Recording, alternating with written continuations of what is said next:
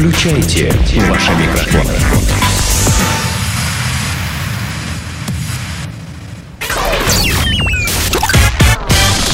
Денис Красин, Таня Нестерова, Алексей Акопов. Три года шоу. Планета Капец. В планете Капец, в планете Капец мы сегодня оказываемся как раз-таки в Юго-Восточной Азии, присно помянутой нами несколькими минутами назад. Во Вьетнаме, друзья, проложили железную дорогу между двумя домами. Что вы понимали, это я слушателям нашим говорю, не просто между двумя домами, а была достаточно узкая улица в городе Ханой, да? Столица Вьетнама. Да, узкая а улица. У меня собаку так зовут у мамы, Ханой. Ханой? У тебя зовут собаку Ханой? Ну, у мамы, да. Чао-чао. Ханой. Ханой. И когда маме нужно подкраситься, она говорит: Ханой, пошли за Хной. Да. За мной, Ханой. Очень много ритм всяких. А он чау-чау, он рыженький. Рыженький. Панкихой, Ханой. Вот, пожалуйста, да. Такой медвежоночек. Медвежоночек. Вкусный, наверное. Дурак. Ну а что, в конце концов, для этого-то их и вывели в свое время. Да не ты в жопу. У меня с собой как раз немножко хмели-сунели. Нафаршируем. У Дениса зажигалка. Все. Все отлично, подкоптим. а, Вот, и по улице Ханоя просто взяли и пустили поезд. Проложили, то есть, то, что было проезжей частью, так, а стало... Подожди, какой? Обыкновенный поезд, полномасштабный. Ну, то есть... То, то, то есть, не было... трамвайчик? Это... Нет, вот именно поезд. То есть, то, что было проезжей частью, скажем так, да, стало да. рельсами. Зашибись. Вот, и... Э... Значит, по словам очевидцев, жители этого переулка прячутся, заслышав звук поезда, потому что пути подходят вплотную к дверям. Ну еще бы. Поселившимся в Ханое американец, некий Адам Армстронг, снял все это на видео. По его словам, жители Вьетнама сверяют часы по поездам, которые проходят мимо их входной двери ежедневно. А если вдруг там задержался поезд? Все, весь, вся, а вся улица по... живет мимо, получается. А если нет, а если поезд задержался, то как раз хватит время э, белорусам, которые там, белорусским партизанам, которые там рядом живут, э, чтобы заложить взрывчатку и... Э, пустить под откос очередной вражеский вагон. Освободить улицу от железнодорожного движения.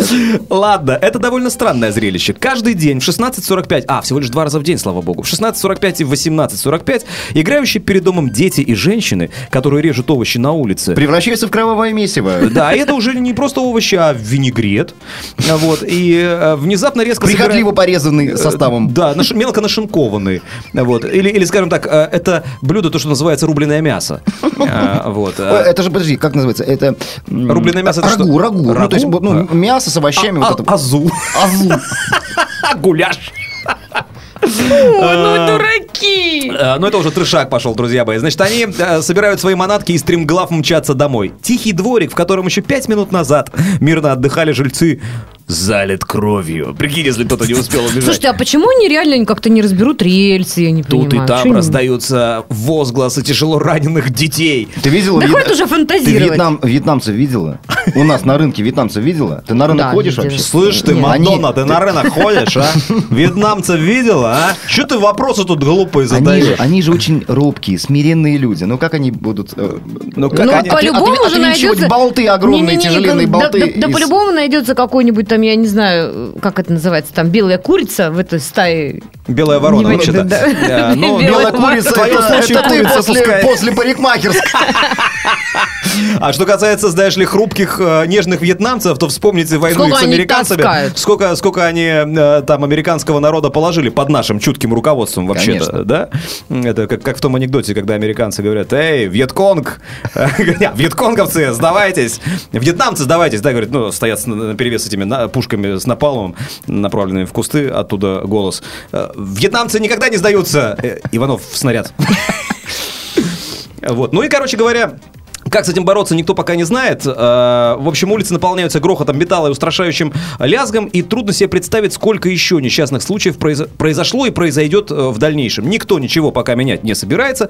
Как помочь бедным вьетнамцам, никто не знает. Вот я думаю, что в советской школе, в которой все мы с вами учились, наверняка бы уже был организован какой-нибудь сбор подписей среди пионеров. Отряд. Сбор, Отряд спасателей. Нет, сбор каких-то а малых денежных средств на отправку в город Ханой для, де- для демонтажа этого участка железной дороги, возможно, назвали бы пионерский отряд имени э, вот той улицы в Ханое, по которой проходит этот поезд. Ну вот что-то такое, ну, точно вот, было. Смотрите, наше э, с Денисом, да, вот школьное детство пришлось там на восьмидесятые.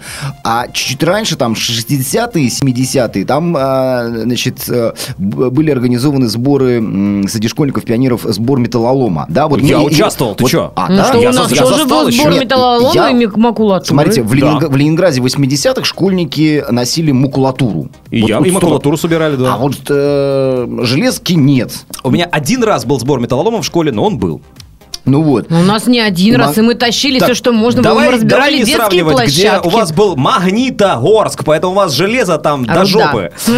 Вот. А, хоть, как говорится, а опой жри. Да, а в Петербурге и в Севастополе этого не было. К тому же, мне жаль, что эти, эти традиции потеряны, да, потому что теперь металлолом собирают бомжи, макулатуру тоже.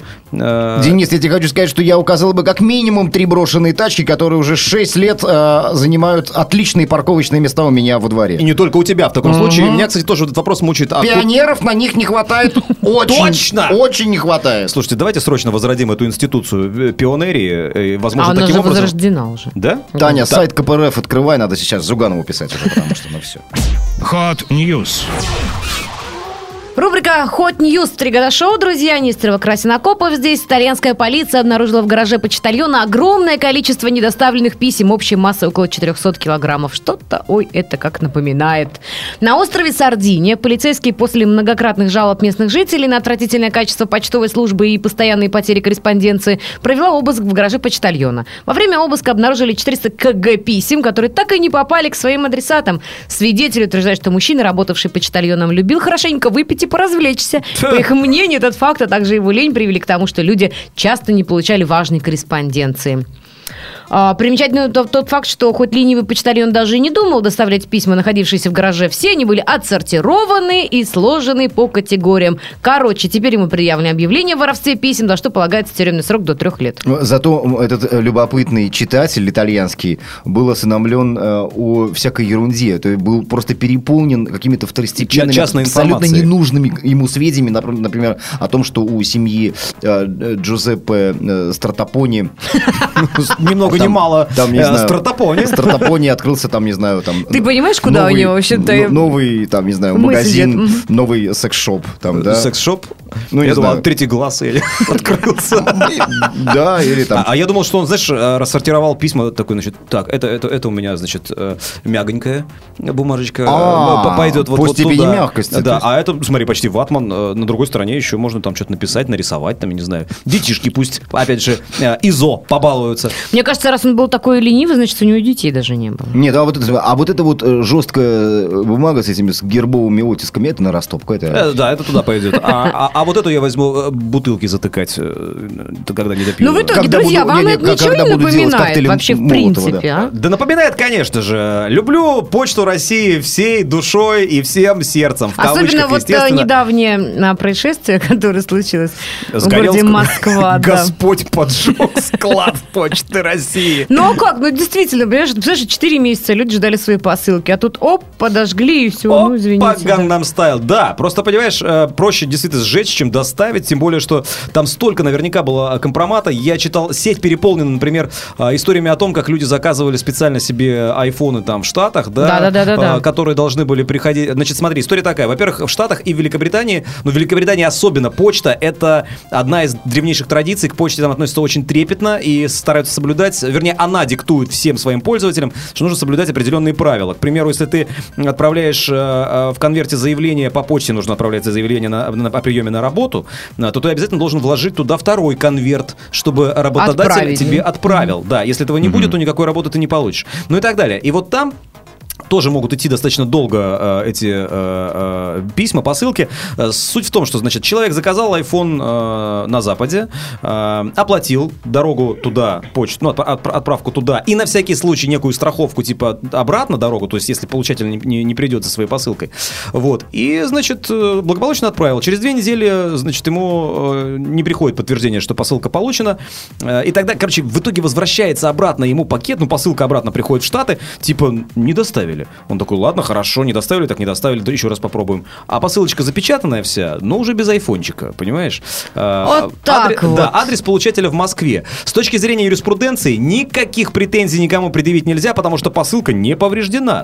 Вспоминаю. Русские умельцы-то в Москве умеют, понимаешь? Я знаю, что надо подержать над паром, да, конвертик, чтобы он открылся так без палева, а потом его можно и закрыть. Вот, видишь, ты русская баба, ты знаешь. Конечно. Татьяна Штирлиц. Татьяна Ульянова Ленина. Это Ленин любил писать молоко. Ульянова Ленина. Это... Это что за Мозамбик вообще? Ульянова Ленина. Эй, мадафака, people for me. Ульянова Ленина. Вспоминается старый советский анекдот про бедную девочку, которая пишет письмо Деду Морозу и, значит, жалуется, что у нее нету ни пальтишка, ни перчаточек, там, ни носочков, ни ботиночек. Вот. И жалостливые, значит, да. Ну, и там пишет на конверте Деду Морозу, и понятно, что на почте жалостливые тетеньки открывают письмо, читают и, значит, собирают все эти там пальтишки, там, и так далее, все, что она попросила, запечатывают, отправляют там по ее адресу и... А, да, и, и что-то им не хватает денег на, там, не знаю, там... На, на ботиночки. Там, на ботиночки, да-да-да, вот, а на все остальное хватает. Вот, и, значит, девочка получает радостную под Новый год посылку от Деда Мороза и, значит, разворачивает, все это находит, кроме, кроме ботиночек. И пишет благодарственное письмо. Дедушка Мороз, спасибо огромное, я получила твою посылку, все дошло. Мне очень понравилась пальтишка чудесная, и ритузики, и то, вот. А ботиночки не дошли. Наверное, на почте спи***ли. Ну, в общем, так оно и есть. Я тебе скажу еще, ну, чтобы так уже разобраться со всем, что почтальон, который четыреста килограммов писем спрятал у себя, выпивоха безобидный, да, и который сядет за это на три года, рядом не стоит с товарищами, которые работают в отделениях почтовой связи Почты России, потому что я периодически получаю от своей сестры посылки из Лондона. Вот, и каждая вторая, я не вру и не кривлю душой абсолютно, каждая вторая достается мне на отделении Почты России с большим трудом и боем, потому что в первую очередь они заявляют, что ее у нас уже нет, отправили обратно. Но как я, так-то? Но я, я-то знаю от своей сестры, что ничего обратно к ним не приходило, а посылка должна была, должна была прийти там еще недели три назад, они специально не присылают извещения тебе, вот, и, а потом, когда ты приходишь, говорят, что ее уже отправили назад. Как так вот, я не понимаю. Вот так, ну потому Танька, что... вот судя по безразмерности футболки, в которой сегодня явился Денис, а сестра из Лондона шлет ему посылки с салом и с сахарными головами. Формула любви. Формула любви в три года шоу. Здесь Денис, Таня, Леша. И еще, знаете, веселая трель последних звонков доносится до нас. И американский школьник из Калифорнии Джейк Дэвидсон осуществил мечту многих своих сверстников из многих, я думаю, что вообще из всех стран мира, где принято ходить в школу и, более того, принято из нее уходить при помощи выпускного вечера. Он пришел на выпускной с известной топ-моделью Ниной Агдал. Кто Известная это? Топ-модель, конечно. Я не знаю. У меня, я... у меня ее постер над кроватью висит. Я, я в свое время двадцать, двадцать три года тому назад пришел на выпускной с Ниной и с Агдамом. Так назывался портвейн, очень популярный тогда. Значит, семнадцатилетний э, паренек э, из одной школы э, пришел на выпускной... Сейчас, извините... Переиграем. Волнуешься? Сейчас. А Конечно Агдам, же, Агдам мечта, вспомнил. ты понимаешь? Нет, Агдам вспомнил. Агдам, да. Всплакнул. Подавился слюной. Взгрустнулось. Не пьет же, короче, семнадцатилетний э, выпускник пришел на э, вечерок вместе с манекенщицей Кейт Аптон. Супермодель согласилась... Как это, секундочку? А была же, же Нина Агдал. Верните Агдам! Смотрите, вот, он пригласил на выпускной манекенщицу Кейт а, Аптон, но она, к сожалению, из-за плотного графика не смогла прийти на мероприятие. Однако, ну, прислала вместо себя, послушайте, да. Послушайте, вот послушайте, что такое американское упорство, ребята. Вот э, всем, знаете, таким э, мягкотелым на заметку. Джейку все же повезло, потому что он настал на своем, и вместо белокурой Аптон э, на вечер э, с ним согласилась пойти другая модель, которую он тоже пригласил, звезда журнала Sports Illustrated Нина Агдал из Дании. По словам двадцатиоднолетней модели, то есть э, бабенка на четыре года старше этого парня. Ну, она не была... особо намного-то. Я думала, там какая-то да двадцативосьмилетняя. Нет, ну для него-то она это уже опытная. Не-не, в те, в те годы... Опытная стареющая женщина одной ногой в могиле уже. Да, четыре года разница, год, это уже прилично. Да, для тех лет. А другое дело, что он наверняка его выше ростом. сто процентов. Головы на две. Да. Конечно. Значит, она была очень рада побывать на таком мероприятии, поскольку не смогла попасть на свой выпускной из-за того, что работала, работала, мантулила, понимаешь, на заводе. Вот в этих а, очках таких большими, представляете, сразу. Шестеренки выпиливала. Конечно. Я никогда не думал, что подобное может случиться. Это невероятный поворот судьбы. Я буду рассказывать об этом случае всю свою жизнь. Боже, а, а кто будет рассказывать-то, он или она? Детям от Нины и э, внукам. Значит, э, Агдал и Дэвидсон стали звездной, э, звездной парой в школе Шерман-Окс, э, разумеется, сразу же.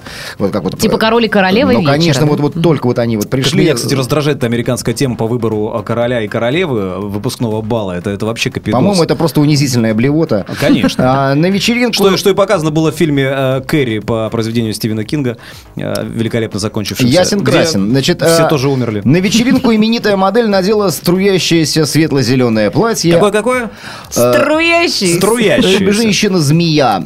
Такая, знаешь, как... Э, немецкая звезда тридцатых-сороковых Марлен Дитрих. Вот. А, значит, сам поговорил. Да, агер... А это, такой, это же Акопов эф эм. Это такой при, приемчик такой, конечно. Сам спросил, сам ответил, сам это пошутил. Такая рубрика «Веселая шизофрения», естественно. Короче, с клифа а, значит, а герой дня нарядился в костюм и галстук-бабочку. Вот. Mm-hmm. Это было потрясающе, просто сбывшаяся мечта. У меня была самая красивая девушка. Было очень весело, рассказал Джейк после вечеринки лежа на спине. Поблевывая уже. Ну, через плечо. У меня был такой знакомый, который, значит, у него была очень жесткая мама. Вот. Это была не еврейская семья, но мама была вот вот вот прям в лучших традициях. Вот. И он, значит, каждую секунду ей звонил, значит, ну, понятно, со стационарным телефона, потому что дело происходило в девяностом году, там, июнь. Вот, выпускной вечер. Мать очень волновалась, он постоянно, значит, откуда мог, ей перезванивал. И, в конце концов, Дима просто был в мясо абсолютно, значит, упитый. В харчи. Вообще просто в харчо. В харчо просто, да, в борщ. Вот, в такой просто трэш. Фарш. Трэш, борщ, фарш такой был, да. И, в общем, пять утра надо было как-то... Реанимировать, товарищи. Елене Валентине просто отзваниваться, потому что, ну, там Дима вообще был не подъемный, вот, и, значит, мы с друзьями набрали а, номер Елены Валентиновны, вот, а, она сонным голосом, значит, ответила, вот, и, значит, э, э, будем, Диму говорим, Дима, Дима, это мама, давай, давай, скажи, что ты, что с тобой все в порядке, что, что ты у Леши, там здесь Саша, все нормально, все хорошо, вот, и, э, значит, такой разговор происходит, э, Дима говорит, алло, мама?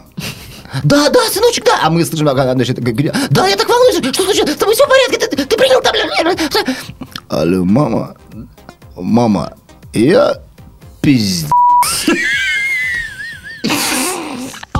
Сделано на podster точка ru. Скачать другие выпуски подкаста вы можете на podster точка ru.